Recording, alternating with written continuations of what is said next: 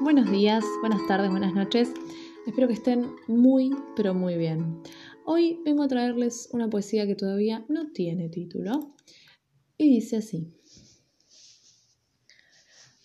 Te veo desmoronarte y uno creería que a esta altura estaría acostumbrada.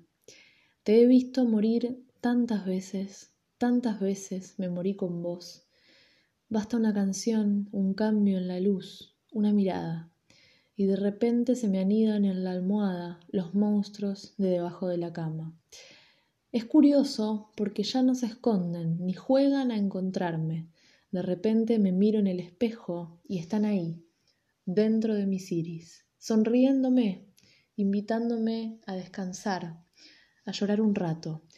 Me toma un momento reponerme, cerrar los ojos, soltarte, encontrarme con tu mirada perdida y confiar en que lo vas a resolver sin preguntarte por qué o cómo.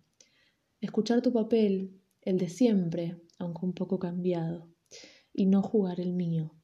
Me cuesta más de lo que voy a admitir no dejarme arrastrar por el peso de tus ojos ajados, pero me recuerdo, lo intento una y mil veces, que entregarme entera ya sea para destruir tus monstruos o construir castillos, es destruir mi propio mundo, algo que prometí no hacer nunca más.